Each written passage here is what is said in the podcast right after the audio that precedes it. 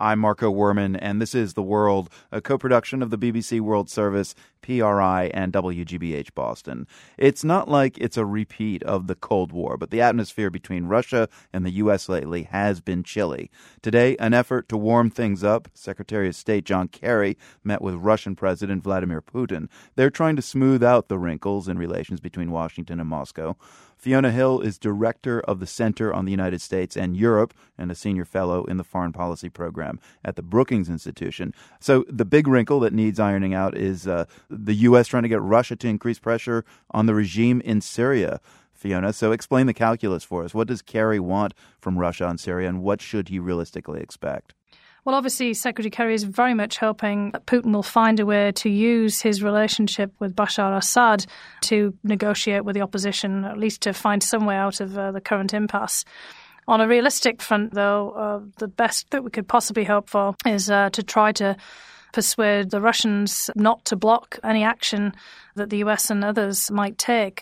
You know both Putin and Kerry pretty well, so tell us what do you think was said behind the scenes about Syria that we're not hearing?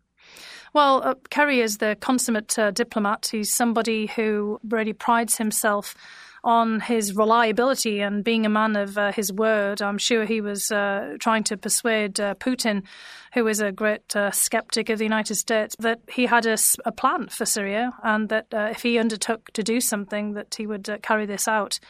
Putin um, is, is, a skeptic of the United States because he's extremely disappointed with any uh, US official from the present on down's ability to deliver on any undertakings that they've made.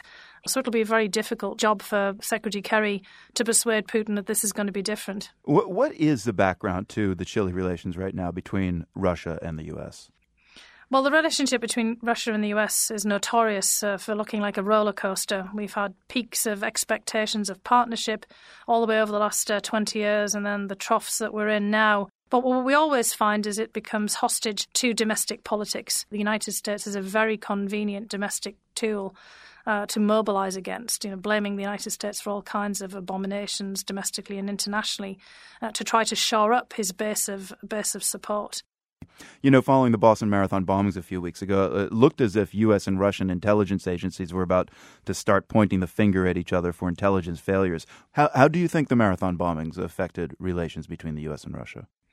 Well, they've obviously made a very strong case, uh, at least on the surface, for President Putin's claim right from you know the outset that uh, Chechnya was part of the broader uh, war on terrorism. It's part of this arc of terrorism that uh, we've been preoccupied with in so many different uh, arenas. It does open up the prospect of the US and Russia working together on the upcoming Sochi Winter Olympics in uh, the beginning of 2014. Fiona, let me just circle back to the meeting between uh, Putin and Kerry today. You, have just co-authored a book about Vladimir Putin uh, called "Mr. Putin: Operative in the Kremlin," and and I noticed that Putin today kept Secretary Kerry waiting for three hours before their meeting. Can you take us inside Putin's mind? How do you think he sees this moment to engage with the U.S.? Well, this has become standard operating procedure for Putin. It really, you know, throws everyone off balance and you know puts him in the driver's seat when he eventually shows up. Uh, Secretary Kerry was actually quite lucky. It could have been much worse. He's kept you know regional presidents waiting for five, six, you know, even seven hours. Uh, executives of oil companies, international oil companies, you name it. Mm.